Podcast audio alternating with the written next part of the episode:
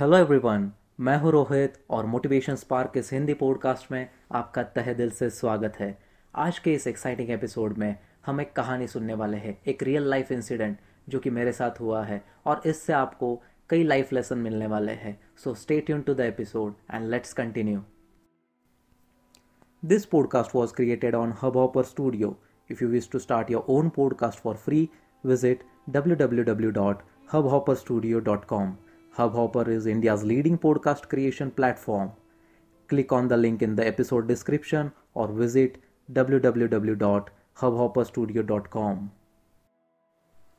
तो दोस्तों ये कहानी है मेरे साथ रियल लाइफ इंसिडेंट हुआ है उस बारे में कुछ महीनों पहले हमें एक फैमिली कार लेनी थी और उस सिलसिले में हम एक कार शोरूम में गए थे तो कार शोरूम में जाने के बाद हमने सोचा कि कुछ मॉडल्स हमने ऑलरेडी डिस्कस किए थे सो कुछ मॉडल डिस्कस करने के बाद हमने सोचा कि क्यों ना इसकी टेस्ट ड्राइव ली जाए।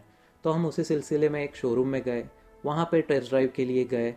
तो हमने वो कार मांगी कि हमें ये कार टेस्ट ड्राइव करनी है। सो सेल्स एग्जीक्यूटिव वो टेस्ट ड्राइव के लिए कार लेके आए।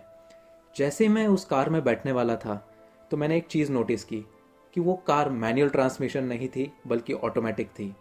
तो मैंने कहा कि यार, सर, मुझे तो ये ऑटोमेटिक कार आती नहीं है। तो सेल्स पर्सन ने काफ़ी कुछ स्ट्रेस किया, क्योंकि ऑटोमेटिक कार की कीमत ज़्यादा भी होती है और इसी सिलसिले में उन्होंने कहा कि, सर, ज़्यादा कुछ फ़र्क नहीं है, बस क्लच नहीं है इसमें और गेयर बॉक्स चेंज हो गया है, बाकी आपको सिर्फ़ ब्रेक और एसलरेटर से काम चलाना है। तो मैंने कहा, यार, मुझे तो आती नहीं है बिल्कुल तो मैं कैसे रिस्क लूँ?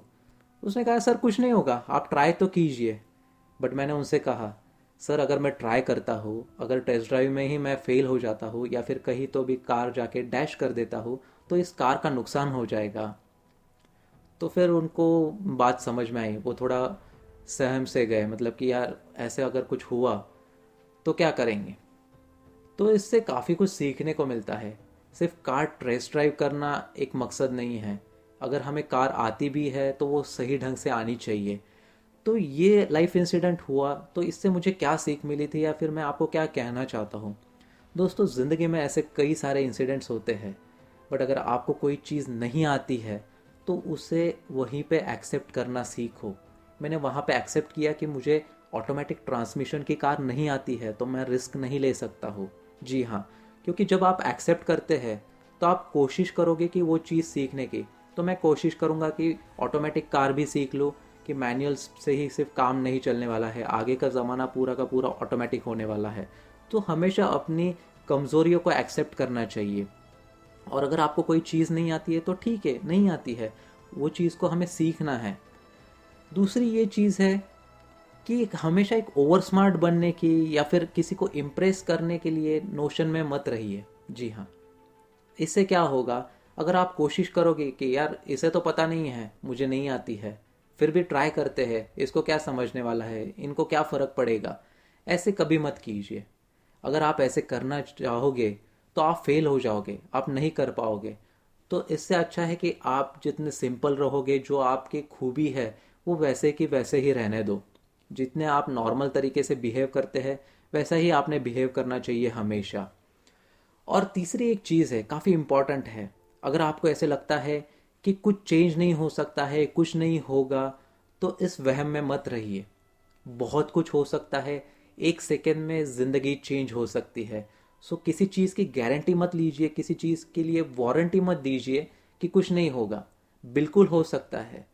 मैन मेड डिज़ास्टर्स होते हैं, और अगर मैंने उस मोमेंट पे कुछ हो गया होता मेरे तरफ़ से तो पता नहीं कितनों के लिए मतलब वो धोखा हो सकता था। तो हमेशा इस नोशन में, इस मिथ में मत रहिए। कि यार कुछ नहीं होगा, चल ट्राई करते हैं। हुआ तो हुआ, क्या होगा, ज़्यादा से ज़्यादा क्या होगा? ऐसे नहीं, बिल्कुल नहीं दोस्तों। अगर आपको करनी है कोई चीज़ तो उसको प्रैक्टिस कीजिए, अपने आप में इम्प्लीमेंट कीजिए, उसके रिजल्ट्स देखिए, और फिर आगे बढ़िए। और एक बात सही है कि हमेशा नई चीज़ें ट्राई करते रहिए। आज मुझे ऑटोमेटिक कार ड्राइव करने नहीं आती है तो इसका ये मतलब नहीं है कि मैं हमेशा के लिए नहीं चलाऊँगा। मैं सीखूँगा और सीख के आगे बढ़ूँगा। बट जिस मोमेंट पे अगर मुझे कोई चीज़ नहीं पता है, नहीं आती है सो हमेशा उसको एक्नॉलेज कीजिए और फिर आगे बढ़िए। सो ये लाइफ लेसन था कि एक छोटे से कार बाइंग इंसिडेंट से हम काफ़ी कुछ सीख सकते हैं। सो हमेशा इन चीज़ों को ध्यान में रखिए और अपने लाइफ में इम्प्लीमेंट कीजिए। आई एम श्योर कि आपको ये टिप्स हमेशा यूज़फुल रहेंगे और आप आगे अच्छे से प्रोग्रेस करोगे। Thank you for listening to this entire piece of episode हम मिलेंगे एक नए एपिसोड के साथ। Till then, bye bye, take care.